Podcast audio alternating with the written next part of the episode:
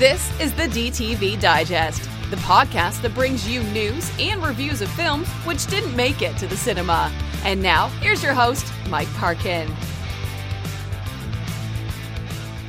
Hello, everyone, and welcome to the DTV Digest. I'm your host, Mike Parkin, and joining me, as usual, are Richard Hawes. Hello, everyone. And Stephen Lockridge. Hello. This week we have four main reviews. We're going to kick off with Dangerous Waters. Then we have The Price We Pay, Eight Found Dead, and The Devil Went Down to Islington.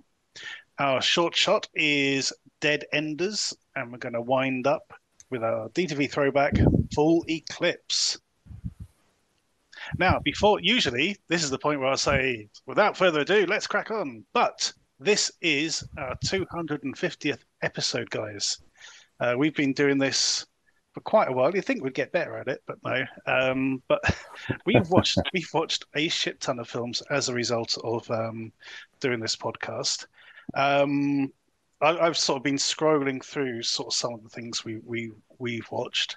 Um, I think the director, you know, uh, the, the, one of the most um, consistent directors we've covered and prolific is um, Jesse Johnson.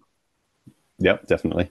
Um, you know, his work has always been sort of pretty stellar. His, his action stuff. The, the only one I'm, I'm not entirely convinced on was um, sort of White Elephant, with Michael Michael yep, yep. and um, Bruce Willis. Uh, yeah, that that one wasn't too good, but um, other than that, I think his his um, standards have been great. And of course, we've got his his latest film to review on our next episode, um, the, Boadicea one or Boudica. Uh, so looking forward to that. Um, other yeah, directors, really yeah, other director, well, um, another star who we really should be seeing more of is um, Jean Paul Ly. Mm-hmm. yeah we covered Night Shooters, didn't we, way back when? Yep, Night Shooters, Jailbreak, uh, The Prey mm. is, is another one that he, uh, well, he wasn't involved in that one, um, but it was from the same director as Jailbreak, um, Jimmy Henderson.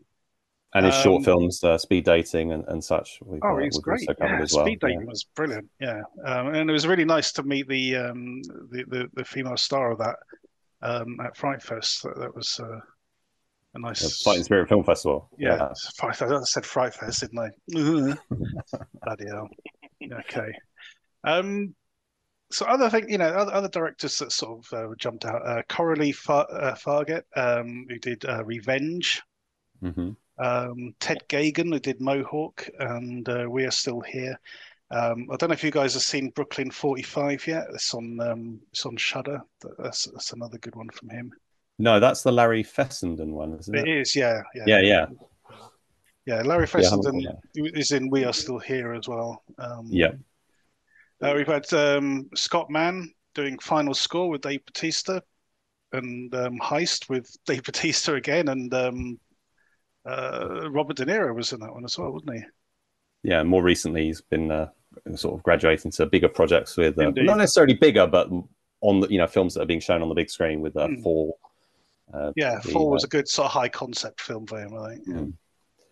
yeah. Uh, episode 90 was a standout because that was our Egyptian special. Who, who would have thought that we'd uh, dig up three decent films from um, Egypt with uh, No Surrender, Detention Letter, and The Cell? That was um, yeah. rather decent. we've um, covered stuff from all around the world as we've oh, been absolutely. going. I mean, it's long, you know, full length features and shorts. I mean, in our last uh, short shots episode, which is the episode published just before this one, mm. you know, we were talking about action films from Uganda, Uganda and, and, and, stuff. That was, yeah. I mean, some really that good, some really interesting stuff. Yeah. yeah, absolutely. Um, so, uh, I think the stand-up performance we have to give to Kelsey Grammer for uh, Money Plane and um, Guardian to the Tomb. Um, that that was an absolute highlight. Um, I think the Nadir has been just about every Bruce Willis film we've had to cover. Um, obviously, we know why, you, you, know, but even so, we've had to, we still had to watch them. Um, uh, MJ Bassett with Rogue, that that was a good one with um, oh, oh what's the face? Megan Fox. Megan Fox, you know, re- reinventing stuff. I haven't seen the Expendables yeah. four yet, but um, I've heard it's not great. But I do want to see it for, uh, for Megan Fox. You know, mainly because she does seem to be sort of reinventing herself. As, as, as it's weird. Uh, they do they do a really weird thing with like the introduction of her character is just terrible, and right. then they try to sort of backtrack on it and say like, oh no, she's like, you know, they try to well, as the, anyway, I'm not going to spoil it, but basically, she's they introduced her as like being the really shrill girlfriend kind of character, right? Yeah. And then they try and go, oh no, she's actually this sort of hard of snails kind of assassin character who's going to, you know, be a really great asset to the team. But it's like, but mm. but what you guys did at the start, anyway. Right. it's like, I'll, I'll like some yeah. some weird stuff going on there, but um, yeah, I mean, we what's what's interesting is in the in the you know world of DTV or whatever, we see people like Megan Fox trying to do different kind of roles, and you know, some of them, you know, it's like whether it's comedians doing serious roles, which we see quite a lot in, obviously in main, you know, big bigger budget movies and stuff as well. But we see um, people just trying trying different stuff. Uh, sometimes it works, sometimes it doesn't. And uh, you know, like for example, uh, John Travolta in Gotti, you know, that got a yeah, lot yeah. of flack.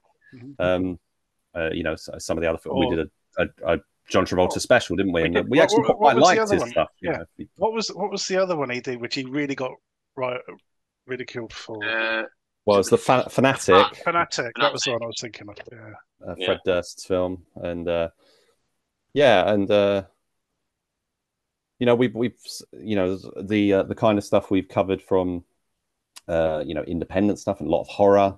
You know we've seen you know we've seen the like the really hilariously bad sort of stuff like Code of Code of Cain, and uh, Diamond Cartel. Um, Fight of Fury. That, will always stick in my mind. Yeah. That one. The um, uh, yeah, Diamond Cartel. Um, but you know, very entertaining in, in their own rights as well. Um, but then you've got the higher end sort of stuff that's sort of a bit more. Um, uh, I don't know. It sort of falls into that more elevated kind of car- category of uh, you know stuff like Sea Fever, which is um, you know very using very much familiar sort of horror, you know, horror conventions yeah. and stuff, but is is you know made to a you know uh, doing a doing something a bit different, more like um well I've so I've talked about Larry Fessenden's the, the last winter and stuff like that of, of, films that are just they're sort of straddling a line. They're being like creature feature kind of movies, but then they're also quite thought provoking and, and, stuff like that. So it's always quite interesting to see films like that emerging. And we also have the opportunity to see, like say, uh, stuff from around the world. We've watched, um, you know, stuff from from several countries. It'd be really interesting to go through. I mean, Skyfire from China was really in, yeah, yeah. was really entertaining. That was a good quality one. And um, then we've seen, uh, I think, like uh, like the Plagues of Breslau from uh, from Poland. Yep, the uh, twin. I, quite interesting. interesting director. That one, uh, Patryk Vega. He makes a lot of his stuff's like really. Uh, um, gross really quite um he, he, sort of lingers on the grotesque and mm-hmm. stuff but um uh, Plagues of Breslau does do a bit of that, but it's a much more sort of accessible uh, serial killer kind of movie, which uh, which uh, I thought was quite quite a uh, quite a breezy, you know, if mm-hmm. gri- grisly watch. And uh, yeah, that was that was cool. That turned up on Netflix because we say we watch stuff from all over the place, don't we? We, we see stuff. Yeah, absolutely. We've got the we've got the screeners. We've got stuff that we find on YouTube, like whether that's like Cyborg Deadly Machine or Commando Ninja, uh, the Never Hike in the Snow uh, and, and, you know never hike alone that kind of stuff mm-hmm. and um, and then say the uh, um, uh, the other stuff that we just you know track down and the short films of course and the throw, our throwback feature which we introduced um, yeah. I think way back when in uh, when did we start doing that god that must have been 2019 2020 something like yeah. that it's, it's um, when we when we sort of switch we, we used to be with uh, you know, you hosted on um, Sound, SoundCloud, and we switched over mm-hmm. to Podbean, and I think mm-hmm. that's when we sort of decided to have a bit of a a sea change with the um, the format, basically. Because if you mm-hmm. remember, we we used to these episodes used to be like three hours long, and it was like an hour hour of actual reviews and two hours of us sort of going through every film which had been released that week. Yeah. Oh yes, of course. You know, I forgot. I remember we used to do the chart quite regularly and yeah, talk through what, what, were the That's right, the yeah. which now we've kind of relegated as just a just a little feature that we put onto the the social media. But the um but yeah, we used to talk about all the new releases, didn't we? All the new releases and the trailers as well. It was very yeah, yeah, yeah. Yeah. And then as this, as time goes by, you know, re, you re, you know re, revisit, refine the the format, and you know, here we are now with our stand, you know, review section, short yeah. shot, and the throwback. Who knows? That might change in the future. We yeah, might sort of introduce other things and that. But yeah, I think you know we found a good uh, good structure here. I think that sort of works for us all and gives yeah. the show um, some diversity that we hope uh, you guys listening uh, have been enjoying mm. uh, across uh, however many of the episodes that you've been with us. I want to mention two other directors, um, quite quite dear to our hearts. One one mm. is Steve Lawson, of course. Yes, of course. I knew uh, you have to come up, doesn't it? That's really? what I was going to bring up. Yeah. Yeah. I mean, he's obviously the most. He's got to be the most prolific, I'd say. Yeah, absolutely. Um, and, and the other one is uh, another homegrown um, director is Charlie Steeds, who's mm-hmm. did um, loads of things like Winter, Winter Skin, uh, Freeze, which which I really enjoyed, uh, Werewolf Castle, which which we covered. Oh yeah, yeah. Um, yeah. That's the only one I've seen of his so far, but oh. I do intend to see more. I mean, he's got that uh, the the one he's got coming out next, or you know, the one he's just finished mm. producing. I can't remember what it's called, but it looks really interesting. Um, very much looking forward to that one. Yeah. I think uh, it's like set in like an icy, icy location, or oh, that's freeze. Yeah, you can get you can get that on. Um, oh, on, is it that uh, one or is it the other one? It's, it's got um, it's, it's got four coming up. I oh, know you're right. Yeah, there's one called Ar- Arctic's Edge. That might be the one I'm. Th- I think that might be the one I'm thinking of. Yeah. But uh, he's got four films in, in you know, either in post or pre-production at the moment, mm-hmm, which is interesting. Mm-hmm. Uh, a recent one was the haunting of the Tower of London, which I haven't seen yet. Oh yeah, yeah. But yeah, uh, Death Ranch that was another really good one. Um, Winter Skin. Yeah, he, he's um, he's come up with some really good stuff. You know, he, lots of practical effects, uh, very well written scripts as well. I always always look forward to sort of catching his films. Um, but and Steve Lawson as well. You know, he's he's um, honed his skills of uh, sort of pricing, you know, literary works down to a few scenes, you know, which he can sort of um, afford to, to pull off. Uh, and, and, yeah, he does them really, really well. The, you know, they, the um, the the Dracula one he did recently, uh, we we all thoroughly enjoyed that one. So yeah, yeah was... Ripper Untold, that was uh, is a particular uh, one yeah. I've enjoyed. I think. Absolutely, yeah, that was uh, the high high point. But even so, also, yeah, always looking forward to them also the the one I'd really like to mention from my time coming on is uh, Antrum, the deadliest film ever made. I think still think that oh yeah, yeah, as one of the best ones that I've seen.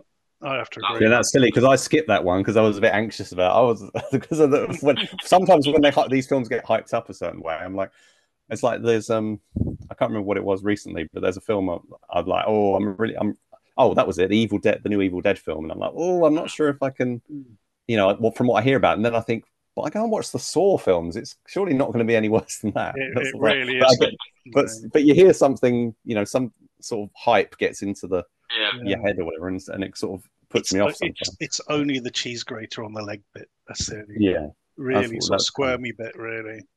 The, the rest yeah. of it, there, there's there's more sort of surprising nods to the actual Bruce Campbell films than you'd expect. Mm-hmm. I, I, was quite surprised. But uh, anyway, we we digress. Digress, um, digress. Yeah, um, you know, we, we've as you say, we've covered covered loads of stuff. Uh, um, literally, uh, usually anything that's Korean, I, am I'm, I'm totally on board with. So, so there's no point in mentioning them, um, really. But uh, f- French films, the um, you know, they've done loads of sort of police procedurals and that sort of thing. All, all very good. Uh, there's a, a um, Netherlands director we've covered um, called Thijs Meuwese. That's horrible. Who did the oh, Molly? Yeah, Molly and uh, Kill Mode. Yes, which is the yeah the sequel. Yeah, and uh, and and held up held up sock. I think I'm probably really mispronouncing that, but that was a short film uh, yes. that he did, which was really good as well. Really um, yeah, so, uh, another um, director. I'm quite interested, always interested to see what, what he's up to. I'd be, be really interested to see what he does next. Um, I do follow him on Twitter and, and stuff like that, sort of try and keep an eye out. Um, but yeah, we've done, you know, um, do you remember that there was the Werewolves Within film? Mm-hmm. Uh, yeah, that, uh, that was re- that was really good. That was from our, um, our friends over at Signature, I think. yeah. Uh, sent us a screener for that one. That was really that was fun. That was very entertaining. Really, that was one of the highlights. I think. Rightly, that was my film of the year that year as well. Hmm. And there was what was the other? There was um, there was another werewolf film that came out around about the same time.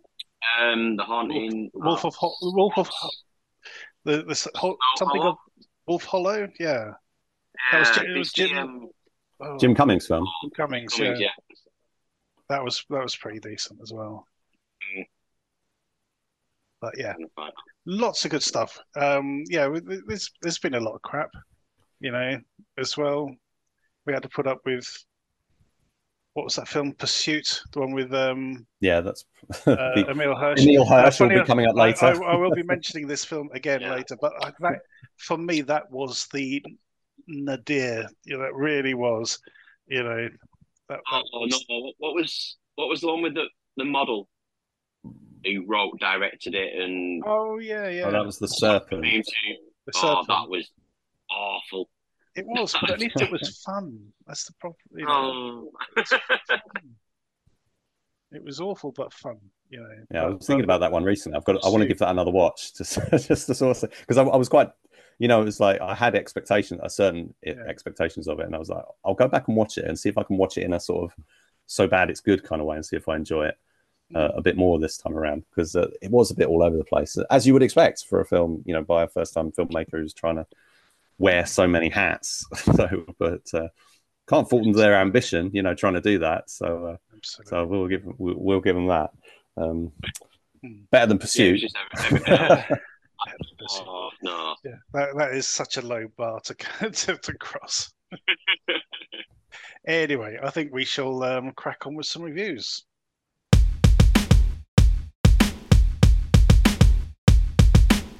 Our first review then is Dangerous Waters. A sailing holiday spirals out of control when a teenage daughter uncovers the dark past of a mother's new boyfriend. I wasn't on board to begin with with this one. I thought this was going to be, you know, a single location sort of uh, psychological thriller, like you know. But actually, this after the first sort of 20 minutes or so, this really opens up. And, um, mm. you know, it, it, really surprised me, actually. Um, possibly shouldn't have, because it was directed by the same guy who did. Was it Blood and Money, the one with the, Blood and Money with Tom Berenger? Uh, Tom Berenger, yeah, exactly. So we, we very safe fair hands. This is a lot more expansive than, than that film was, um, and yeah, makes great use of locations. Um, you know, we get some decent action as as the film goes on. The interesting sort of cat and mouse stuff going on between protagonist and um, you know the, her tormentor. It is pretty decent overall. I really did like it. My only real criticism is the way it starts because it, it's not exactly in media res. It's a framing device where it starts with her being interviewed or, or waiting to be interviewed by the police after the events of everything that's happened in the film.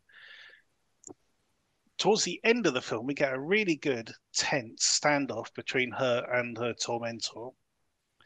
And, you know, it, up to a point, it could go either way because she's only a little thing, you know, these guys are sort of big, burly brutes and it's like, well, this this could be a really sort of dour ending. Oh, wait a minute, no, because they showed us that she survives the bloody film right at the start. So it it, it takes away some of the tension from the film. I mean, we, have seen other films use this device, like the um, the film recently. End of um, term. End of term, yeah. But at least in that one, you know, the um, the detectives interviewing her were part of the story it was hearing. So it kept going back to them because because they didn't believe, you know, or, or sort of doubting what she was telling them. This one, you know, we don't get any of that until right at the end when you know when this cop sort of gives her a bit of, uh, you know. Uh, what would you say? You know, a bit of positive energy, basically, at the end to sort of, you know, give give her a sort of a positive spin on what's happened, uh, or, or her current predicament, which, which I quite liked.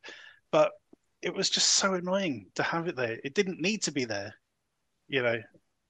it's like, well, she's got a few cuts and bruises. You know, what is it there so people go, oh, I wonder what's going to happen to her, sort of thing. But mm. in that case, we'll watch the film and find out. You know, oh, it annoyed me. But that was the only thing yeah. that, that really sort of um, ground ground my gears, as uh, Peter Griffin would say. Steve, what did you make of this one? Um, yeah, I mean, it's a little slow to get going, hmm. And it, but I thought it sagged a little bit in the middle. But it's it's one of them. Like you say, she's a little thing. Yeah, hmm. she's not. I, I, think what she's supposed to like 17, 18 in the yeah. film. That's so, yeah. And you know, she knows nothing. In that, it says like she's learned stuff from watching action films of her dad, and then oh no, I've been to a shooting range a few times. Next thing, she's Rambo. Basically, yeah. you know, she's Lara so, Croft sort of thing. Yeah, yeah it, it it beggars belief a little bit, but it is enjoyable, and it's nice to see.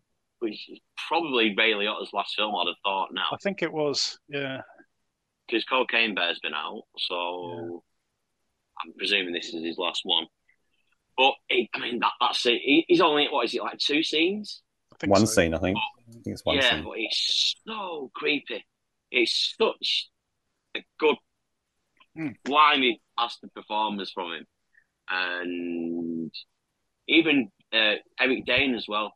You know, mm. I've not really seen much of. I, I know he's been like um, Grey's Anatomy that my daughter used to watch and stuff like that. But yeah, I think he's a great creepy little bastard in it as well. So it is it is enjoyable. It's obviously you know unbelievable, but it mm. it's shot well and shot really well. To be fair, I thought. Yeah. But I was yeah. more expecting, you know, kind of like a dead calm thing like that. Exactly. That's what I, that's what I was yeah. kind of expecting to go into it. But it's like no, there's pirates and all sorts of in a in a unoccupied island and all this going on. It's brilliant. Yeah.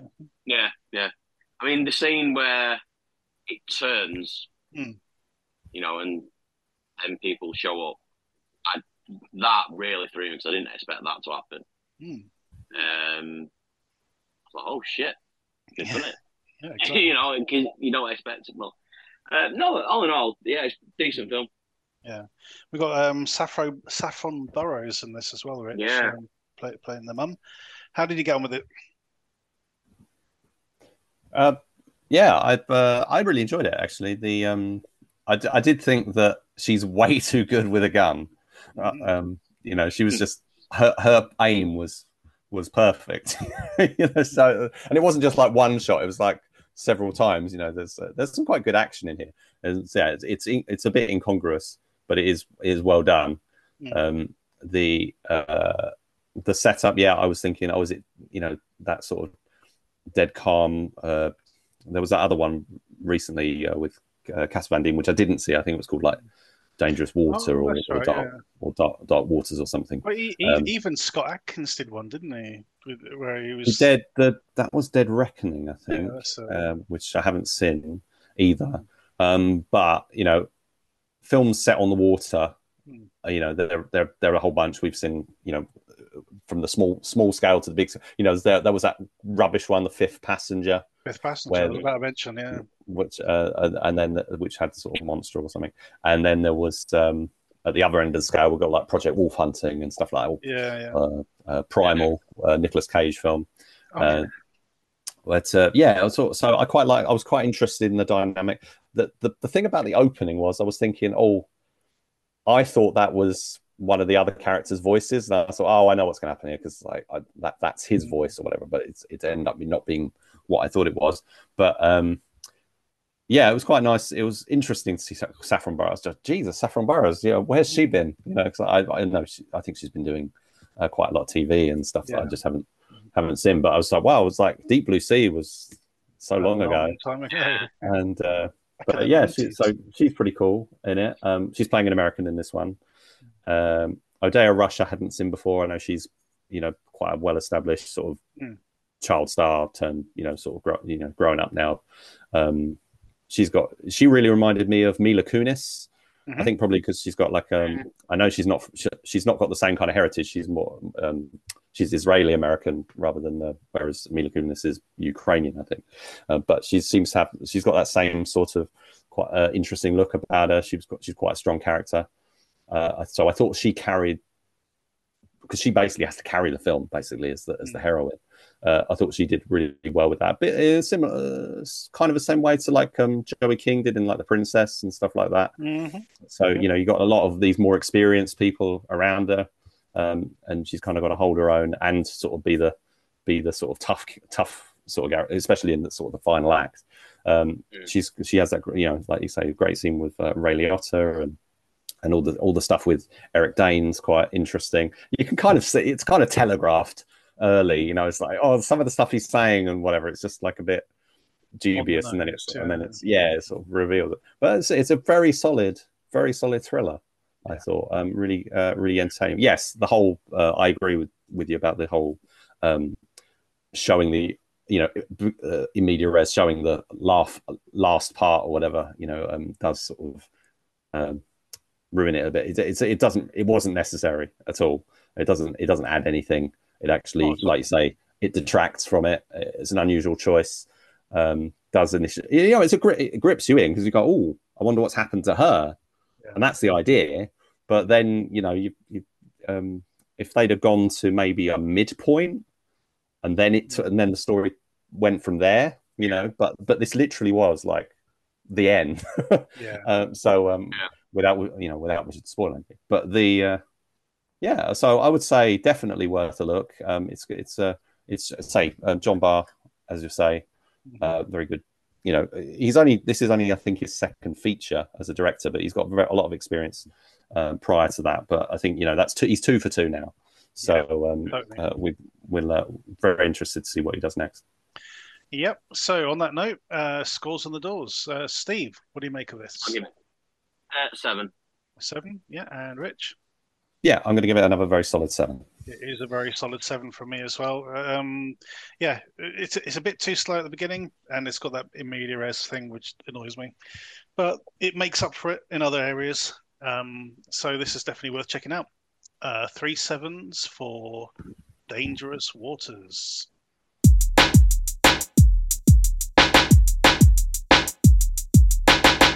Our next review is The Price We Pay.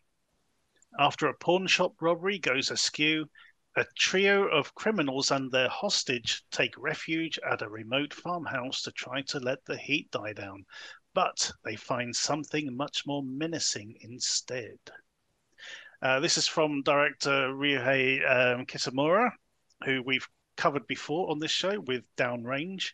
Uh, also, um, The. Doorman. Yeah. Um, also, you know, known for Midnight Meat Train and Versus before that. Um, and, and, this for me is another solid film from him. Um, you, you, can kind of tell it's from Kitamura because of the you know the unique sort of camera angles and things that he throws in, e- even with the the opening bit, which you know set at the rest stop.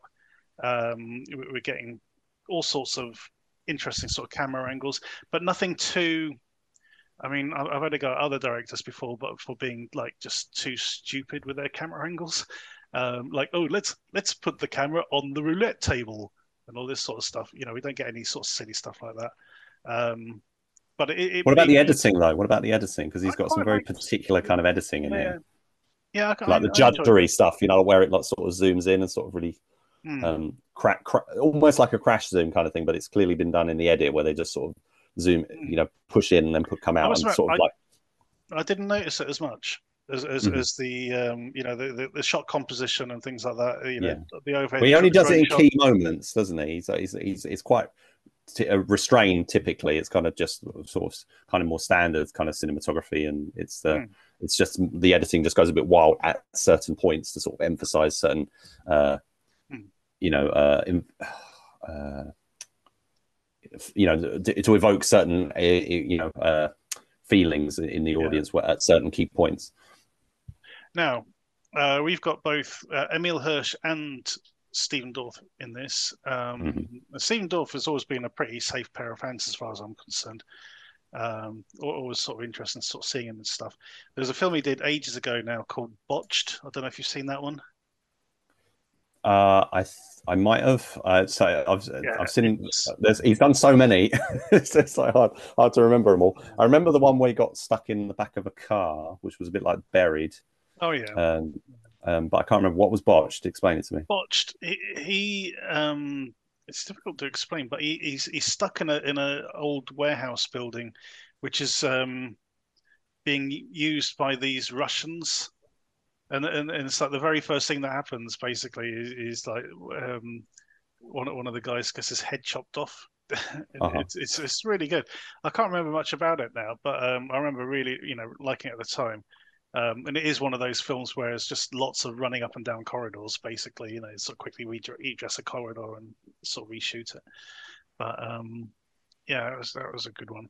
But yeah, um, but Emile Hirsch, as we were discussing earlier, not so safe a pair of hands, basically. Um, you know, the, the, the infamous, well, we're making it infamous, Pursuit um, featured Emile Hirsch with a, the tattoo of a cockroach on his forehead. For fuck's sake, you know, it's it doesn't get any better than that, basically. And he's got this sort of really stupid, whiny voice in that film. Here, he seems to be almost channeling Quentin Tarantino in From Dusk Till Dawn. Yeah, yeah, you that's know, what came to mind with me. Yeah, for you know, he, he's um, a much more sort of quieter, still kind of psychopath. You know, he, he's definitely a psychopath, and he totally enjoys what he does. Unfortunately, um, but he has got this sort of stillness to him, which is really interesting. Until you know he's the one sort of strapped to the gurney later on, and sort of loses his cool a bit. But um, I was I was actually impressed with um, Emile Hirsch in this one. I thought he was um, pretty damn good. Um, yeah, and then we get uh, Vernon Wells, of course, turning up. Uh, yeah, that was amazing. Yeah, I, was, I, was like, I, haven't, I don't think Vernon Wells has had a role this good for quite a while. I mean, he's usually he turns up uh, from when I see him and stuff. Mm um, he's usually like a, a, supporting character. You know, it's like here he's like almost like you know he's he's you know he's main bad guy monologuing and stuff. Absolutely, yeah. No, I, I, and he gets to be Austra- he's being himself. He's being Australian, Australian. Which, which is great as well. So he's not having to, um, uh, you, you know, you it's it's it's Vernon Wells being Vernon Wells, which is fantastic. you can run, but you cannot hide. Um, so so this follows the tradition of films like funny enough, from Dusk Till Dawn, um, in that it starts out in one genre and then leaps across to another. You know, so so it starts off as a heist movie, and then sort of morphs into this sort of like not exactly torture porn, but you know, it's it's a horror movie. But um, let's be honest, it's the Texas Chainsaw Massacre. That's yes. what it is. yeah, there, there are there are definitely elements of that. Um, we, have got this big hulking, um, sort of disfigured woman Leatherface. basically, basically the female version of Leatherface. You know, we, we even get a chase sequence. You know, foot foot chase sequence um, at the break of dawn on a on a farm. You know, it, it's it's not too far removed by you know from from, uh, from that sort of thing. Definitely a homage going on there. Um, but I do I do like that sort of genre shift. You know, there's another one um, which I really like called "The Rites of Spring." Of Spring. Mm-hmm yeah, Rites of Spring, um, which is a similar sort of setup to this in that you know there's a heist, it goes wrong, they've got a hostage, they end up on a farm. The difference is in that particular film, the farmer's um, looking after this demon in a pit, and every spring he's got to feed it sacrifices to keep it, you know, in the pit basically. Otherwise, mm-hmm. it's going to crawl out. And, that, and it was one of those really good sort of textbook examples of like you know, um, good people doing bad things for the right reasons, so, which is which is just one of the sort of themes I do sort of like. Um, nothing like that going on here. you know, these guys, although you know Vernon Wells does try and sort of spin it that you know he, he, goes after these people who are sort of wasting their lives when there's more worthy people who could be benefiting from their organs and, and things like that. Um, that was um, you know interesting way to try and justify your mass murdering. But there you go. Um, now, Steve, I know you didn't see this, and I know you're sort of, you know, of a squeamish um, um, disposition. Disposition. Yeah, I'm not a gorehound. You're not a gorehound, but and um, as as I mentioned off offline, um, you dodged a bullet because the final kill is is it's it's it, well, it's excruciating for a start, but it, it goes on forever, doesn't it, Rich? It's um, you know, the the the. Are we are we talking about the um uh the one involving the wire? The, yeah, but even before yeah. that, you got you got uh-huh. you know you got you know acid and all the rest of it. And, oh, the acid yeah. stuff. Oh god, yeah, there was all, all that going on. All yeah, that going that. on. She still keeps getting up, and then there's a really sort of poignant moment when she gets hit with a tranquilizer dart, and she, you know it's that look of like like she's been totally betrayed by you know the other guy and it's it's a real sort of poignant moment. It's like, oh, it's, it's actually quite sad that you know that the, the way she feels. It's um, yeah, very, very well, impressive. What I don't know if you've seen Barbarian, but there are definite sort of parallels to to that film with uh, with uh, the monster in, in, in this one, and um, which again, you know, the the whole uh, it, it, all goes back to Frankenstein's monster. You know, the the sort of you know they did they didn't ask to be this way kind of thing. Mm. Um, I was a bit confused about who who the you know the tall lady well, I'll just call I'll just say Leatherface because I don't know what else to call, but who the Leatherface character was and how they came was was that one of the characters one of the people he was talking because he talks about his daughter yeah and how she was a victim and stuff but i don't think because the the boy uh hmm. is um uh, Danny yeah. his like grandson uh, and he it, and he's that's clearly not his mother because he's not reacting to her so so did you know who she was and how she fitted in uh, no, no. But she's yeah. played by Erica Erica Irvin, who's mm-hmm. six foot eight. That's interesting. Yeah, yeah. Because in Barbarian, the I think the, the, the woman in Barbarian is actually played by a man. So oh, that's, that's interesting that they've actually got a woman playing the, the female character because she is really tall. Yeah, very tall. Yeah, very interesting. But I yeah I, I definitely enjoyed this. I, I think I like uh, Downrange a little bit more mm-hmm. this one, but um, but it is another solid uh, film from Kitamura. Uh, how are you going to score it, Rich? Uh, I've got I. I, I, I, will score it, and then I'll I'll just say a couple more things. Yeah. Um, I th- I think just because it's so derivative of Texas Chainsaw, I will go seven. But I did think it was very slick. Uh, I really liked uh, Stephen Dorff in it. Hmm. Um, I think you know sometimes like King of Killers, he, he, maybe wasn't sort of as committed. I think here no. he was really good. Yeah. I mean, Dorff's been around since a kid. You know, he's been he was a child actor, The Gate, and everything. And uh, I think he really takes his you know his work seriously uh, on all the you know he works he works in this sort of you know low budget realm sort of quite consistently. Hmm. And I think he, he he really sort of seems to have thrown himself into this basically what is the uh, the George Clooney of the uh, the From Dusk Till Dawn yeah. kind of setup yeah. in this particular story. I will. I just want to flag up. Um, I saw in the credits the name uh, uh, Tanner Zagarino came up, and I was like, "It could it be uh, the son of '90s uh, action star Frank Zagarino?" And and it is uh, because Zagarino is quite just such a, a novel name. Uh, that I thought there can't could there possibly be another Zagarino, whatever. But I looked it up, and yeah, turns out he, he is the son of Frank Zagarino, which is, I thought was pretty cool. But then also on the credits, I noticed that the film was dedicated to Tyler Sanders, who's the who's the um, who's the young kid in the movie, the 18, you know, he's like 17, 18 oh, in the yeah. movie, and he and he died oh of, of, of, of, of um, something related, like a drug overdose kind of thing. Right. Um, I don't know whether it was accidental or whether he was on, you know, because it was they say it's a fentanyl uh, fentanyl overdose or hmm. something. Um, so I'm not sure how um, what the full circumstances was. There was some mention of he wasn't taking drugs for like mental mental health issues or something. Hmm. But yeah, I mean that's tragic. I mean he he was good in this. You know that yeah. he's playing the uh, the member of the group who is kind of the innocent, who's the one they try and sort of convince to sort of turn on his on those who care for him. Yeah. And uh, you know, so it's I thought he he did quite well with that role, and um, yeah, he, he'd done a bunch of other stuff. Including I think him him and um, uh, Tanner Zagarino had both done like a nine one one Lone Star episodes right. and stuff yeah. like that. Mm. Um, but yeah, so I thought the cast were really good. Um, I just want to mention uh, the uh, the lead actress who was uh, uh, Gigi Zumbado. I thought she was really good. I hadn't seen her. She's she's been around. She's done you know TV work and stuff. But uh, yeah, so amid the sort of very experienced cast members like Emile Hirsch and Stephen Dorff and Vernon Wells, uh, I thought these these sort of newcomers uh, held their own quite well. And uh, out, you know, I thought it was interesting how we've got this uh, Gigi Zumbado playing this character in here, who's not a million miles away from the character from uh, Dangerous Waters. You know, sort of slightly mm. different circumstances, but you know, the, the similar kind of um, similar kind of characters. And I thought that was quite an interesting dynamic that, that, yeah. that these two films shared.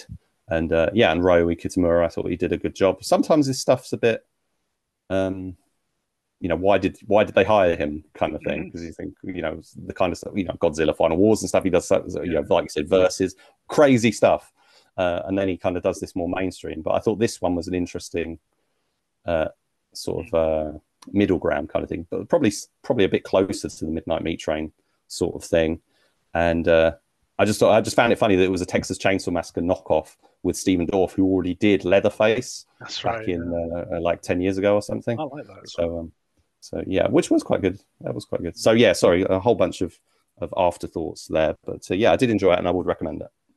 Absolutely. So two sevens then for the price we pay.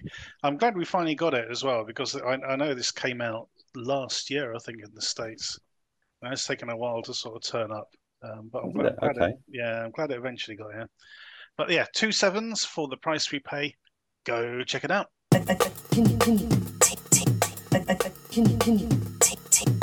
Our next review is Eight Found Dead.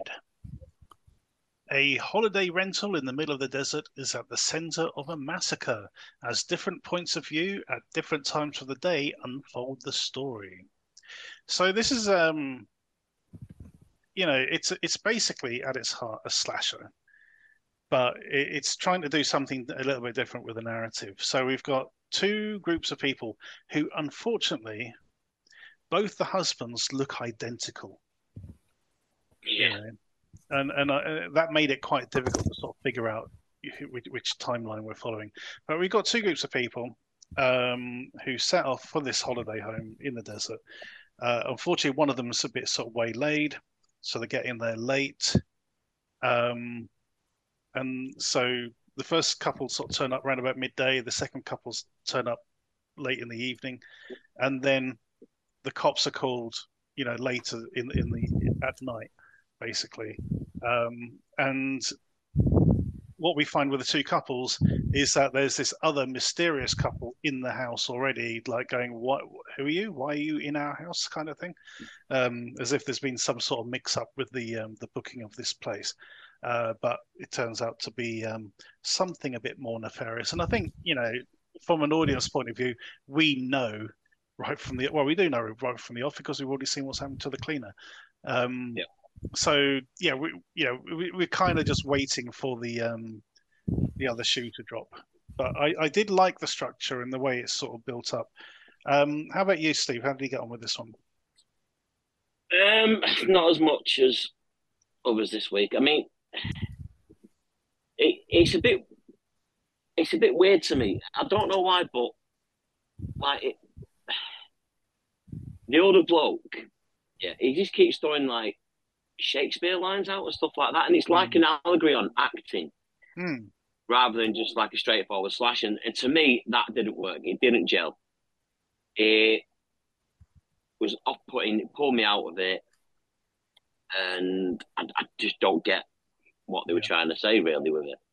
It I, just I, I, yeah. I, I I felt the um the, the two antagonist characters were not as interesting as the filmmakers thought they were. Yeah, yeah. I'll come back. I'll come back to that later on.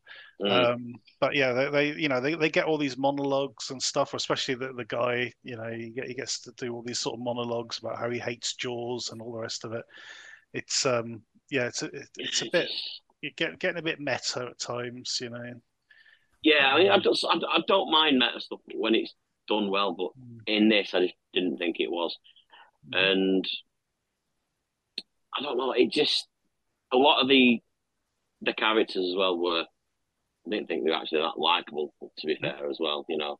Oh, you didn't like the, the, the, so, the socializing um, YouTuber or, or Instagram or whatever she was. Yeah, it was like that, that one we watched the other week, you know, when it was all online, supposedly. Mm. Oh, Chad gets the axe, yeah.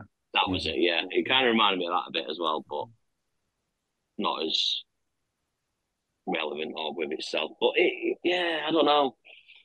Mm. It, it just seemed messy. It just took mm. me out of it, out of it quite a lot. All right. How about you? How about you, Rich? How did you get on with Eight Found Dead? I liked it a lot, and I did think the um, sort of uh, the cross-cutting of the different timelines thing did really make it really interesting. Uh, I see what you're saying with with some of the confusion of at what point are we at, which couple are we at, because they were a bit too similar at times. Um, but for the most part, I thought it worked really well. It reminded me a bit of Alone at Night, which I didn't like as much, mm-hmm. uh, which was a slightly different concept but also essentially like this kind of going to stay at a place and then you know there's a you know somebody's threatening them and stuff like that. Yeah. So um there was and uh, the police investigating. Obviously, in that one, it was like Pamela Anderson sort of lingering around, and, mm. and then here we've got like police officers turning up, and you know where, where what points of the time, you know what what's going to happen, and when's when, like you say, when's the other shoe going to drop, and all that sort of thing. I thought it worked well. I like. I thought the the the sort of couple were quite interesting. There was another film we watched ages ago, which was also about, um, which I didn't like at all. Can't remember what it was, but it was the one with uh, um, oh, the guy from Doctor Who, the uh, um, Sylvester McCoy. Uh, no, it wasn't. That was the that was the oh, others. I think. Well, yeah, which I really liked. Um, yeah. This one was, but yes, that's a good call actually, as, as another film that's sort of in the same wheelhouse. That's a really good fun. Uh, I really did enjoy that. Um, but there was another one where this couple go. I think it was like set in like the 1960s or something, and it was all about like a. Um, I don't know if it was JFK or something like that, but there was a couple, and they go to this house on like the lake, and there's a mm. couple there, and they basically oh, sort of have these weird conversations, and then there's this this yeah. other guy turns up, and do you, do you remember the one I'm talking about? Yeah, I do. Like yeah, it was a bit weird, and uh, I just didn't gel with it. But this one's kind of a bit more engaging. I did like the. I thought the. I mean, I'm not familiar with the actors who played the older couple, or you know, the, the whole me, cast is unknown. Reminded to me, me of Lin Shaye. It, me yeah. too, exactly. Uh, I was like, so, so, she reminded me of Lin Shaye, and he really reminded me of like, uh, not necessarily Martin Sheen, more like Joe Estevez, hmm. so his brother. So uh, they've got like a Joe Estevez, Lin Shaye sort of vibe, which I thought was, which I really did like, and I thought he he was quite, um, uh, yeah, he was really interesting. Uh, it's not, he didn't didn't entirely look like a, a character. Um, uh, you you know, you weren't quite sure where you stood with him, basically. Mm. But you know, we sort of do end up in a kind of, uh, uh, I don't know how much to say. Um, you know, we we've seen we've seen couples uh, who who have been sort of more troublemaker kind of characters in the past, and the sort of these are like an older version of those characters, I would say. So I'll leave it at that. But they're they're, they're really sort of messing with the with with these couples all the time and stuff, and yeah, getting getting up to some stuff. And I, I thought it I thought it was really interesting. Uh, say doing something we've seen a million times before, but in a slightly different way, and I did think it works quite well. I, I did I did like bits of it um as, uh, like mm. yeah I did, I did, like the sort of the, you know the different um, time settings and things i thought that worked well i thought the one uh, these one of the final kills uh, which we find out happens when the cops turn up mm. annoyed me well it annoyed me because i thought it was going to go a different way in, in which case it really annoyed me but even so it, it just seemed a bit oh how ironic you know, that, that's that's it's a, oh, the irony is just dripping off the screen. But there you go. The the other thing which really annoyed me was the um the post credit scene, which promised mm-hmm. a prequel to go back to where where it all began. And I was like, what the fuck are you talking about? Yeah. Literally, uh, you know. And, and but I think if you do that, if you go back and do a prequel, you are then making the film that I was alluding to earlier, which we've seen a million times before, which mm. was, you know, that kind of um, crazy couple kind of thing. And uh, this that what was, that was what made it, uh, this one interesting was that you didn't know, you know, you didn't expect it from this particular couple uh, until I, until I you realise what's actually going on. Yeah, I, I don't think this film is going to really do enough to warrant a prequel. No. To me, I'd be interested to see what the director does, though. Um, Sorry, Steve. You know, go on. To me, it, it kind of when that, that came up, I was just thinking of like X and hmm. Pearl, mm. you know, the Ti West films, and I'm just like, mm, you ain't getting near that, you know. No, I mean, I've, I haven't seen Pearl yet. I'm interested to see the next one. I'm not that bothered with Pearl. I'm not seeing Pearl yet, to be honest, but yeah, I, I do want to. I'll, I'll, probably watch them all when they all. Yeah, you know, it's funny you say that because Pearl's just come on Sky, and I was gonna, yeah. I wanted to watch it, and I wanted to watch X as well, but which used to be on Prime, but that's gone now, so I actually can't see oh. X. so, so, so, I'm sort of in a do I watch Pearl without having seen X kind of uh, kind of thing. I, honestly, not... I'd say no. I'd try yeah. and get X first. X is try great. X first. Okay. X is very good. Yeah. Cool. All right then. So that is a eight found dead. How are we going to score it, Steve? I'll give it a 6 mm-hmm. I'll join you on a six, and Rich. I'm gonna give it. I'm gonna give it a seven. I really enjoyed it. Uh, it was uh, it was a UK premiere at Grimfest recently, by the way. It's, uh, uh it's and it's. Uh, I'm not. I, I, can imagine that it probably went down really well uh, there. Uh, I'm not sure why it didn't. Maybe why it didn't go to Fright Fest, but it's. So I think uh, Fright Fest, Grimfest, any of that kind of horror movie festival crowd, I think would enjoy this. Um, yeah. So uh, yeah, thumbs up from me. Uh, yeah. Seven. Yeah, yeah. Grimfest is the Man- Manchester uh, Film Festival. Um, mm. Okay, so that is uh, two sixes and a seven for Eight Found Dead. Go check it out. Our next review is The Devil Went Down to Islington. Set over the Halloween weekend, this follows an underachieving music teacher and his dodgy colleague who unwittingly sell their souls to the devil for three days' good fortune. Um, okay, Steve, this is yeah. a British inverted commas comedy, close inverted commas. Um, it's not my cup of tea. It really isn't. Um, this this style of humor you know, it's mm, it's well, it's it's the sort of hapless everyman kind of thing. It's like, oh, you know, how much worse can his life get? You, you know, uh, in in one day, sort of thing. Is and it's just like, no, I, I just don't want to see it. I don't want to see this sort of Schadenfreude. You know, it's it's just, um, yeah, didn't did not get on with this one at all. How about yourself? No, I didn't. To be honest, um, I suppose it's supposed to be classed as like a horror comedy, but mm. it wasn't funny. It wasn't scary.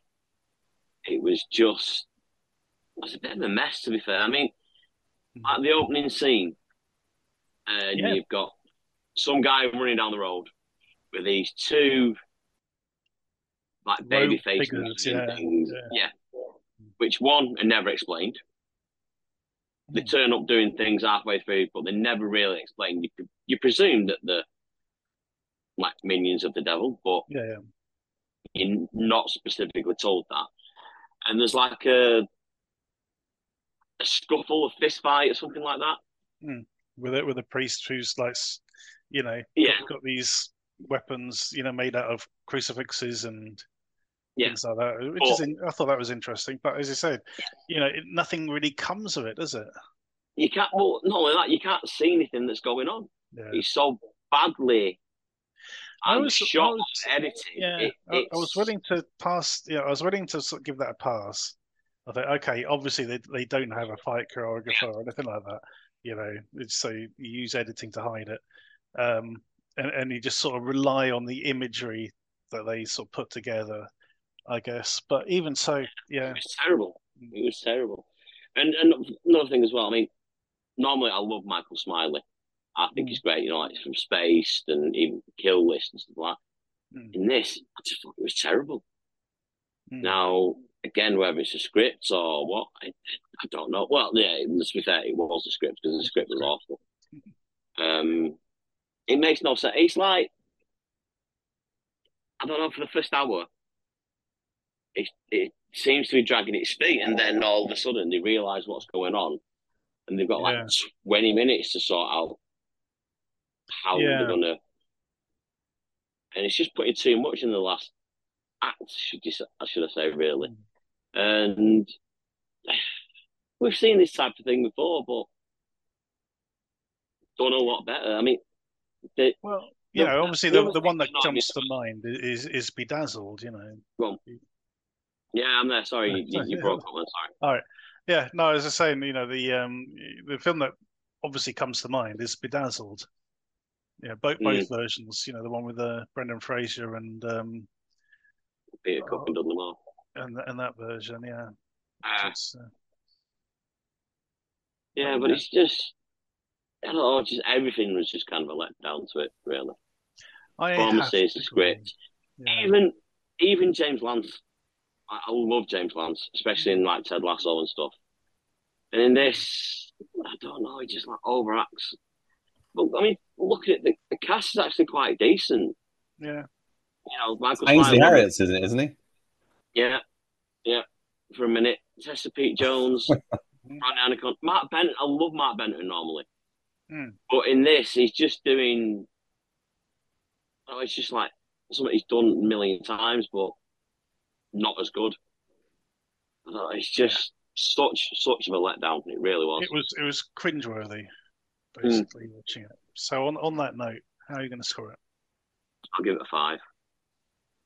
Yeah, I have to agree. Um, you know, I, I, hope I hope it does find an audience. I hope people do like it. Um, but it, it really wasn't my kind of um, my my kind of humor. Um, mm. You know, as you say, it's got a pretty decent cast. A lot, a lot of familiar faces. Uh, Ronnie, Ronni Ancona's in there as well. Yeah. Uh, you know, somebody I like, uh, Sophie Colquhoun. You know, but it just doesn't really doesn't work for me. It's just like, yeah, no. It's, it's it's, it's trying to you know trying to make fun out of a guy having a miserable life, and it, for me, it doesn't work. There you go. So there you have it. Two fives for the devil came. Or what was it called? The devil went. Went went down to Islington. So there you have it. Two fives for the devil went down to Islington. Go check it out. Our short shot this week is Dead Enders. A convenience store is the last vestige of Tanglewood, a ghost town destroyed by a fracking company, but something has awakened down below to finish off the remaining locals. Uh, I was lucky to see this last week um, at Mayhem, the, the Nottingham Horror Festival, uh, as part of their shorts program. It was one of the highlights. Um, I, I, really like this. It's it's got a very sort of lurid sort of color scheme going for it. it it's um, you know, sort of down and dingy in, in this sort of crappy town, which has been ruined by this fracking company. Um, and, and now these sort of creatures are coming out, and this, you know, it centers on this this convenience store, this sort of quickie mart kind of place, um, and, and the people working there, and, and these these two cops hanging out. Um, lots of good sort of visual gags in this one. I don't know if you noticed, but the cop was reading a magazine called "Good Guy with a Gun." yeah, which I thought was really cool. Um, other little odds and ends. Um, yeah, some some good bits of dialogue. Um, yeah, I, I really like this. How about you, Steve? Yeah, to be fair, I really enjoyed this. It was uh, something different. It starts off, you know, with the the bug underground, and then the the frackers, mm. or the hmm. drillers, whatever, and switches to you know the petrol station, convenience store bit, whatever. And the bit that really got me is when she turns around to him and says, "You just stood here in front of two cops rolling a joint." He mm. said, "Yeah, but he, he sold it me."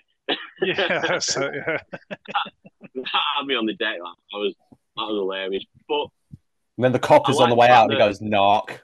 yeah, yeah. That got a good laugh. Yeah, yeah. But yeah, when the bug bugs, whatever, and it attaches to them. Mm. And it's kind of like um, a hive mind in a way, but yeah. you're kind of like, you know, doing what you were doing and you don't know what's happening. And I just thought that was quite a decent twist, to be fair. Mm. And like you say, it's very lurid. A lot, you know, the green, um, like like yeah. neony green. You know, kind of reminded me of a Attack the Block a bit, mm-hmm. way as well. Yeah. Um, with you know the and the monsters and that. But all in all, yeah, I, I really enjoyed this. To be fair, um, I don't know, is it? It's being used as like a proof of concept, and we're going to expand it or not? No idea. I mean, I, I think it's sort of yeah. It, it, I think it's pretty cool as it is. It did remind yeah. me. Of, actually, it did remind me of another film called Slaughterhouse High. Is it Slaughterhouse High? The uh, one uh, with Simon. the recent one. Quite recent, yeah, with Simon Pegg. Yeah, set yeah. set in this um, oh, in public school. school. Yeah, which and there's people fracking nearby, and they release these hellhounds. Uh, that, that sort of similar sort of idea, but um, done quite differently. Um, the, the bit I liked as well was when she, you know, when when she's got the thing on her face and she's like in in this sort of dreamscape sort of thing, and she suddenly realizes that she's holding a cigarette. She's like, oh, yeah, that makes sense. Yeah, this is quite, it was quite good. Uh, Rich, how did you get on with this one? Yeah, I liked it a lot. Uh, very, very clerks. Uh, yes, like, yeah, um, the, um, yeah. The, the, that's I think that's a clear influence. There's a lot of there's a lot. I think there's a lot of influences on display. Uh, you know, in in a lot of it. The um, but that is probably the most prevalent. The I love the fact that the the bugs are um, are practical. Mm-hmm. Uh, there's there's a lot of fun with them. Uh, you know, it's reminded me of stuff like ticks mm-hmm. from the '90s, which is a favorite. Um, the the whole thing about the attaching and uh, sort of getting into your head, kind of stuff, uh, reminded me of. I don't want to mention the film because it would spoil the film the thing. But there was a film we watched recently, uh, which basically had the same idea. Mm-hmm. Um, uh, so, so I mean, sure, other people have done it as well, but there's that kind of um, taking your vic- taking the victims and then making them not realize they're victims by sort of putting them in this kind of um, dream state kind of thing. Mm. Um, yeah, it's uh, was about 15 minutes long. I thought it was really good. Set out the characters really nicely. There was also the Happy Mart uh, short film that we watched recently, which was more of an oh, action oh, yeah. thing, but that was also kind of that convenience store banter kind of stuff going on, which and sort of a uh, crazy sense of humor, which I liked. Um, but yeah, so this one's got uh, the it uses like new, news broadcasts and stuff to sort of show the wider, you know, sort of set the scene of what's happening in the wider world while we're actually, you know, fairly oblivious to what's actually happening. Splinter also came to mind because that's another one set in a gas station. Um, yeah, the which also sort of played with some similar ideas of you know very very loosely sort of indicating. I think something's happening nearby that's probably set something loose, uh, mm-hmm. or there you know something like it was a bit more vague than this one. It's a bit more obvious, uh, a bit more you know transparent about what it's up to. But um, yeah, and then it's got some there's a couple of nasty surprises in there and stuff. I think there's some. I think the characterization and the script is is really good. Say it's shot really well. Um, yeah, really enjoyed this a lot. Definitely going to keep out an eye out for the directors um, Fidel Ruiz Healy and Tyler Walker. Uh, they've they've done some other stuff, and I'm sure they'll go on to do uh, some really really uh, interesting stuff. Uh, you know, after this, uh, I think this was really good. Um, Mike, if I can just uh, ask you, what, what what other stuff did you see at, at Mayhem that uh, that we should be looking out for? Yeah, there's there's a really good one called Flaggy Bag, which which I really liked, um, which mm-hmm. is about this this woman who hooks up with a friend, you know, from school. She hadn't seen her for ages and gets invited to this dinner party. Um, and her friends sort of got these sort of very sort of posh hipster kind of things um, you know, her, her, sort of new circle of friends. And of course, she turns up with this plastic bag and a bottle of with a bottle of brand, Lambrini, and everyone's like, "Oh my god, she's got a plastic bag," kind of thing, you know. But then the pa- plastic bag itself goes on a rampage and starts killing everyone. oh, it's a killer plastic bag. Yeah, killer plastic bag. That's brilliant. um, um, yeah, Forgotten Lake is is mm-hmm. another one. Um, now we've seen a lot of really good um, 80s set summer camp slasher movies. Yeah. Um, th- this one is is done like a trailer for a 80s summer camp slasher movie, and mm-hmm. and it's it kind of centers around a brand of beer at the same time. it's it's really really interesting. A blueberry beer or something. It is. It's it's great. Um, you know, it goes into the the mythos behind this guy who was um, just trying to pick blueberries and got killed, and you know he's come back from the dead and all this. That, that was a lot of fun. Um, yeah, Dead End. Apparently, it's a real beer. I think they've said. So from what. I can see, yeah. says they. Uh, I just found an article saying a local filmmakers team up with a brewing company hmm. for a new short film. So it's uh, so I guess it's kind of like almost like a promotional sort of yeah, film product placement kind of thing that they've done. So it says uh, made in the spirit of Friday the Thirteenth and stuff like that. Oh, definitely. Yeah, it works really well. Really good. Um, definitely keep an eye out for that one. Sandra gets a new fringe is, is a pretty decent one um, about this woman who's kind of ignored in the office. You know, like, um, everyone sort of takes it for granted and all the rest of it. Um, and she ends up going on a rampage and killing everyone. That was quite good. And the other one is Bleep, which was very interesting about this woman. You know, couple lying in bed. Woman wakes up because you can hear a beeping noise downstairs, and mm she goes down to investigate, and eventually her husband comes down with her. Um, to sort of, you know, they, they end up having this big argument because he, he, she's listing all the things he hasn't done in the house, sort of thing. You know, there's this big argument, and he's slamming the doors, the cupboard doors, and everything, and the drawers. And then it turns out they're actually both dead. And, oh. and, the beep, and the beeping noise is coming from the ghost investigator, you know, the paranormal investigator's machine, no. sort of picking up their activity. It, it's it's pretty funny. It's a good one. I think I'm pretty sure it's Toby Jones in that one as well, playing the um, uh, the, the investigator. Yeah. So, uh, so Toby that, Williams plays. Toby Williams. That was it. That's what I meant. Yeah. Yes. But yeah, it's a British British film. That one I can see. Yes, it is. Yeah. So those are those were the sort of standards, and, and a very very quick one called Toast, mm-hmm. um, which is literally it's a bit a bit like what was that film? Uh, it was, it a cart- no, no. There's, there's, a, there's a cartoon, uh, oh. sausage oh. sausage fest, was it? Sausage party. Sausage party. It's a bit like that. Where you got these, you got this loaf of bread, and each each slice of bread is sentient. You know, and they're getting picked out and, and put in the toast. In, and he, you know, one of them comes out the toaster, the other one's burnt, and he's like, "Ah, my god, I'm burnt." It's it's brilliant. It's very quick, very very simple, but um, very effective. Yeah. So th- those for me were the standouts anyway. Our DTV throwback this week is Full Eclipse. After a hostage siege goes wrong, Detective Max Dyer is surprised to see his partner, whose near death was totally his fault, be up and walking around. Not only that, but leaping over cars to get at the bad guys. It's not long before Max is introduced to Adam Garou, who has developed a serum to make his police task force almost invincible. But at what cost? This is, um, it, well, I remember when it came out, 1992, 93. Um, it was a lot of fun. Directed by Anthony Hickox, who unfortunately passed away recently. Um, it has got a very 90s cast because not only do we get um, Mario Van Peebles, of course, we've got Patsy Kensit and um, oh, got Bruce Payne, Bruce Payne from um, Passenger 57, of course. Uh, very sort of smarmy performance from him. I was just before I watched it, I'm thinking, was this the one with Bruce Payne or was it with that um, Julian Sands? It's like you know, mm-hmm. it could, could go either way. It's like, oh yeah, this is one Bruce Payne. Anyway, very enjoyable film. Um, I will talk about a bit more about it in a sec. But over to Steve. Um, had you seen this one before? Yeah, I remember watching this when it came out, uh, know, years ago.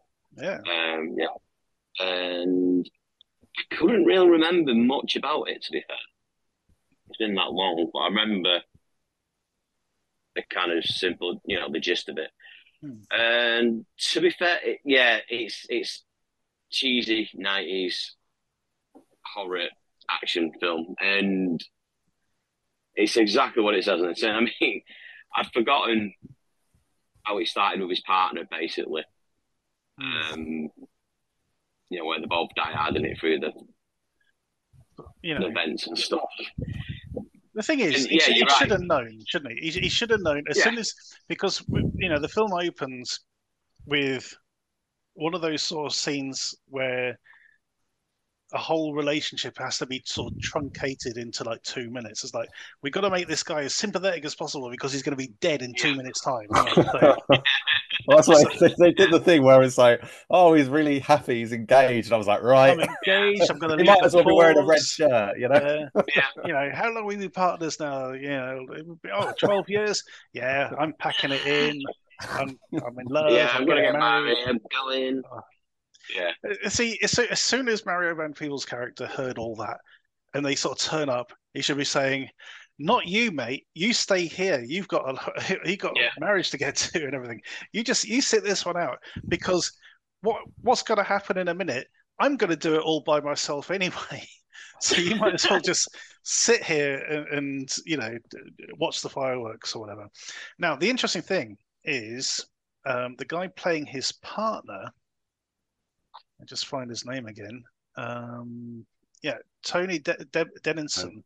Denison, yeah. Um, now it was interesting because you know before putting the film on, I'm thinking, well, this is you know back in ni- early '90s. I wonder if there's any actors that I now know who I wouldn't have noticed at the time. You know, and and lo and behold, as the film started. You know, I didn't recognize any names in the credits that, that, didn't jump out. But lo and behold, we get Tony Denison.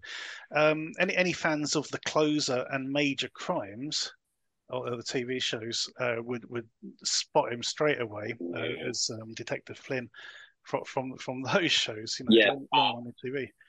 But um, so, so, that, so also, that was really interesting. Yeah. Dean Norris is there as well, which I was really surprised at who's completely over the top, oh, and I'm God, sure yeah, that yeah. was, and I'm sure that wasn't his voice as well, because hmm. he's so high pitched. It was untrue. See, you know, I I I, I never watched um, Breaking Bad, so I don't remember him from that. But I'm pretty I'm sure he it. was in um, oh, what was the film? The Negotiator with um, uh, Samuel um, Kevin Spacey. Kevin Spacey, yeah, I'm pretty sure he's in that. He was in, yeah. Uh, oh, oh, hang on. No, he well was he? Yeah, he was. Sure. Yeah, just, I mean, he was just briefly. He was in a he was in a negotiator that was with Jon Hamm. So whether he was in the other one, let me just have a look. Hmm. Uh, yes, he was. Yes, he was in both negotiator films. Mm-hmm. Yeah. Completely unrelated films, but yes, yeah. he was in both. Uh, Starship Troopers, obviously, uh, he was. Oh, of course, he was, he, was, he was, the recruitment officer. Yeah. That's right. Yeah, yeah. No, no, he wasn't the recruitment officer. He was the um, the commandant, wasn't he, at the um, training base? Um, yeah, definitely in that bit. Anyway, um, yes. Yeah, so, so you know, Mario Van Peebles' character. You know, oh god, he should have known better right at the beginning. But we do yeah. get this great scene afterwards with um, Tony Des- Denison's character um, being rejuvenated and chasing after bad guys, sort of jumping up, jumping oh, over cars and stuff. I, I, thought that was great. It's very PM entertainment that bit. It is, yeah. and I mean these guys. How are they still on the force? Because you know the amount of uh, innocent bystanders who get wasted in, in, oh, God, in yeah. both of those sequences is ridiculous. Um, yeah, very amusing. Other, other things I liked in this, um, it has the worst psychotherapist on record. I think. Um, you know, he, he, goes he goes to this sort of couples therapy session with his with his wife, and you know, this therapist asks him like, "Well, okay, well, what's bothering you?" Sort of thing. I don't know. Maybe you know, trying to be sarcastic. So maybe it's sort of seeing my partner dying in front of me or something. And this therapist turns around and goes, "Look, we all lose people, mate. Know? yeah. Put, put, it's just like we all lose people. Don't worry about it. Just stop making having a hissy fit. But um, yeah, it's it's um, there's a lot going on, but it's uh, it's a good fun. Um, yeah, Patsy Kensit. Um, she she was sort of riding quite high around about this sort of time appearing in films like Time Bomb as well. Um, um, what was the other one she did? Was it Angels and Insects? Is this around? Yeah, that is one. Yeah, is this around the time of um, Lethal Weapon two as well? Yeah, uh, about four years yeah, after four years Lethal after, Weapon two. Yeah. but yeah, quite enjoyed Aaron Up. Um, there is a very dodgy bit where after um, she and Mario Van Peebles have sex, and then Bruce Payne comes in, and then, then basically forces her to have sex again, kind of thing, sort of assert his dominance of, of the pack and all that. Um, but yeah, there's, there's there's definitely a lot to like in this one. Um, so, Rich, over to you. Uh, yeah, so the I I can't remember whether I saw this at the time, but uh, I was essentially going in fairly cold, uh, and I thought it was quite. Um, uh, I, I was picking up lots of little references, like to to an ex- so they they are they're basically werewolf cops, mm. um, but they don't really say werewolf much. Uh, but the, they they sort of sprout these claws, and I was thinking, this is X Men before X Men. This, yeah. this is an X Men. This is a Wolverine well, they, influence. They put on those costumes, don't they? Yeah. You know, with the, the, helmets and everything. well, they yeah, exactly, X-Men. and they yeah. even um, they even name check the X Men. There's hmm. a there's a bit right, early in the scene where I think they mention the X Men, and if you think about it, um, Bruce Payne's character is Magneto, mm. so he assembles this sort of uh, team of well, he makes them into superheroes, but he's essentially uh, a super villain team who are sort of masquerading as a, you know sort of saying they're doing they're being the heroes when actually you know it's it's much more um, say nefarious it's what what he's up to. But the um but yeah the claws i mean there's there's there's marvel comics like all over this um, in, in terms of an influence and the other big influence um, which was uh, which is john woo uh, hard mm-hmm. target was oh, out the, the same yeah. year and there's so much two gun stuff i mean that bit with the but bit where he's going through the um, the air duct. Yeah. He's literally crawling through the air duct trying to hold the two guns, which just looks ridiculous. Um, but uh, then there's a lot of diving, a lot of diving going on with the two guns. I mean, it, you know, so apparent. You know, this was yeah. peak peak John Woo influence it kind was, of period. Yeah. Uh, so yeah, that's so, so, I thought that was actually that stuff was executed pretty well. Uh, I say Army of One was doing the same thing. Vic Armstrong was doing that around the same time, and um, the other thing, so we got uh, apart from the cast members you mentioned, uh, uh, Paula Marshall is in the team. Uh, she was in uh, Hickox's uh, Warlock sequel. Mm. I think around the same time, probably, or possibly just before, I think just before this. I really like her. Jennifer Rubin has a very very small role as like um, uh, a widow. I think uh, one of the characters, widow, she turns up, but uh, she was. I would like to have seen her in it more, but she say say it was a, sort of a blink and you miss it kind of thing. Um, the, a lot of the say apart from the sort of superhero cop standard cop vigilante cop group kind of things that you know you could more recent relatives of this movie could be things like Street Kings or Den of Thieves um, mm. or Sabotage maybe with the with Arnold Schwarzenegger. But um, I thought there was a very there was a very strong sort of Lost Boys actually mm-hmm. influence on it with uh, Mario yeah. Van Peebles essentially being the Jason Patric character. Yeah. You know how he meets, you know, Jason Patric meets Star, and she's the one who's kind of seducing him into joining the pack, joining the pack with, um, you know, Kiefer Sutherland's obviously the, the leader of the the group, and uh, clearly a you know bad guy and stuff, but he's sort of seduced into into the sort of group, and uh, that's kind of the same thing with Bruce Payne being that uh, sort of Kiefer Sutherland kind of character. Um, so yeah, I thought it, it was it does play with all these kind of conventions and to and to try and make something that's actually a bit different for the time. Um, and I don't think even now there's films. I mean, this is kind of a probably kind of a precursor to things like Blade and um, uh, the Underworld films and all that sort of stuff. But I thought there's something really novel about this coming at this time because I can't think of any other films really that were that were doing this.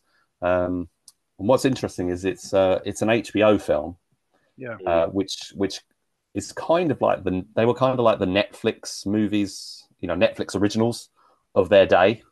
You know, they were films that were made to quite a high standard, but were possibly films that might not have got into theaters or or, whatever, or, or were made to emulate theatrical quality films for the home home market. Uh, you know, didn't have commercial breaks and all that sort of thing. So it was the the the HBO films usually sort of tried to do stuff like you know reasonable budgets, but they would sort of push the boat out a bit. And I think uh, this one sort of stands out. I mean, a lot of the HBO films were um, dramas, westerns, you know, biopics, that sort of thing. And uh, this one's sort of very, very genre, which uh, which yeah. I appreciate. and uh, yeah, I think it really, I think it really does stand up. Really entertaining film, uh, well worth checking out. It's not um, got much of, uh, I think it's on. I think might in America it might be on like Tubi or something, but over here it's not really got much of an availability apart from uh, on YouTube. Um, but yes, i I'd, I think it's a I think it's a great little film. And the weird thing is, you know, we talked about doing this. Uh, I think Steve, you brought it up like three weeks ago, four weeks ago, yeah. about wanting to do this one, and then like found a copy. We found a copy of it to watch, and I literally just watched it when the news uh, came out of of Hickox passing away which I thought was bizarre. This book, and so a lot of this film is actually since then. I mean, it's taken us a couple of weeks to actually get around to um, to covering it, but uh, a lot of people are actually talking about this film at the moment, uh, as as well as the rest of a lot of the other films that that Hickox made, and and you know, films that you know, met, a lot of his films did mean a lot uh, to to people like ourselves who grew up at that time.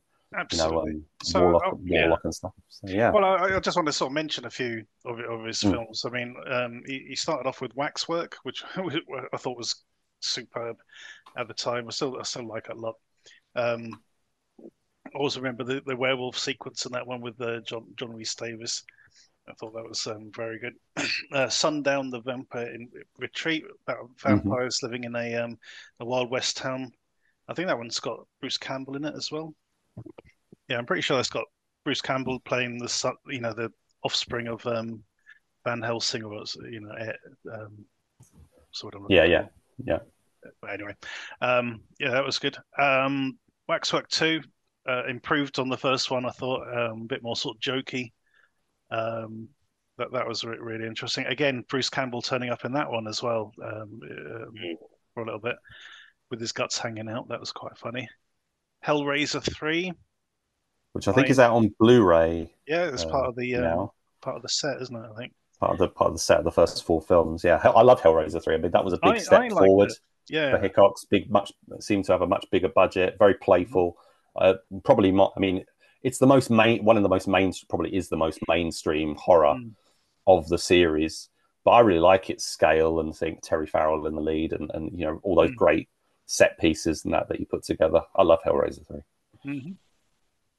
Yeah. So yeah, then we had Warlock, the Armageddon. Um, I, I really love. Yeah, I, I, really loved the first Warlock film, and, and it took me ages. In fact, I think it was a um, one of our throwbacks. It was the first time I got to see um, the sequel. Uh, mm-hmm. so, so, so, that was really, really good. Then the weird thing is, you just to sort of step back a bit. To, to uh, mm. earlier, you were saying about, oh, is this the one with Julian Sands or is this the one with mm. Bruce Payne? They kind of got mm. mistaken for each other, and I think that was what led to um, Warlock Three. All right. Bruce Payne was then recast in, in, that in that role, so that, that would confuse things even more. So yeah, so they they both sort of uh, were in the same kind of wheelhouse. Unfortunately, I don't think Warlock Three was well, Warlock three was rubbish basically, but um, mm. but yeah, Warlock two, Julian's peak Julian Sands, um, great set piece sort of uh, death scenes and stuff in that one. Uh, yeah, mm. really, I'm really glad we got to cover that um, as the throwback uh, a while ago. And he, he even, I mean, if, if, this is correct, Rich, um, he even mm. dipped his toe into Steven Seagal territory with Submerged. Yeah, quite um, infamously, I think. I think it was yeah. one of his worst experiences, and he basically quit directing for several years because of it. Mm. So um, he he was uh, he, he, made that in like 2005. Didn't make another film for like four years, and then I think he made the next one was several years. He made basically only made like a handful of films after yeah. that experience. Um, I think he tried to go a bit more independent. Uh, didn't want to uh, sort of mess with the you know the, the producers and stuff the, the sort of difficult personalities that he was like Seagal, that he was you know troubled with. Um, but we did cover one of his last films actually, uh, which was um, it was originally called Exodus to Shanghai. Mm-hmm. We covered it as Escape. I think it was Escape from the Third Reich. It was released at, but it's, it's quite a crazy film uh, mm-hmm. itself. Quite um, lots of lots of interest. You know, um, not quite mainstream, but sort of going into sort of wild kind of areas, and that was quite a curious one. I can't say I mm. thought it was a really good film or anything, but I do think it was an interesting one, uh, and it, it, was certainly interesting to talk about. Um, but uh, yeah, he was. I mean, he was great. He made. He's. he's um. He's done so many uh, some say some uh, a lot of say classics that we've mentioned, and then he kind of ended up in sort of DTV action, working with say Dolph Lundgren and uh, you know uh, what's his uh, Armand Assante and stuff like that. Uh, he did a film with Eddie Griffin and Vinnie Jones called Blast, mm-hmm. which was a bit like a, a, comedy sort of Die Hardy kind of thing, and uh, yeah, so he's he very much sort of an interesting journey he had. Very say really sad. To, I mean, he hadn't made a film um, for a while. Uh, I think I essentially I think he was retired, but mm. yeah. So I, I, still don't know really the circumstances what what what happened or how, how he passed away. But yeah, really really sad and just very very eerie to hmm. to come across that in the news uh, just as we were preparing to cover for this film. Indeed. okay, so we don't score the uh, the throwbacks, but we do recommend you check them out. We found um, a pretty decent copy for this film um, on YouTube, and we shall put a link to that in the footnotes. So go check it out. And that is the end of this week's show. So thanks to Rich and Steve for chatting about these quite decent films this week. Don't have any real complaints apart from The Devil Went Down to Islington. Yeah, I'm sorry to hear that wasn't uh, wasn't wasn't wasn't great. I, I, I don't feel bad for not watching it. No, it's but, just uh, it's it's one of those ones when I'm watching, I'm thinking, you know, I, I, I know when I'm watching, I'm thinking, this just isn't my sense of humor. You know, this may mm. Fit somebody, yeah. but it's it's just not me. It's kind of like bad bad education or something like that. You know, it's like just that's sort of like humor out of misery kind of thing. I just don't get it. But there you go. Oh. But other than that, the other films. I might love it. I might watch it and love it. Who knows? Exactly. You know, like, um... But there you go. That's why we don't we don't totally trash these things. Um, but other than that, um, don't forget to check us out on Facebook and Twitter at the DTV Digest. Also, the short shots where we put a new link to a short every evening around about eight o'clock. Other than that, thank you for listening. Tune in next time.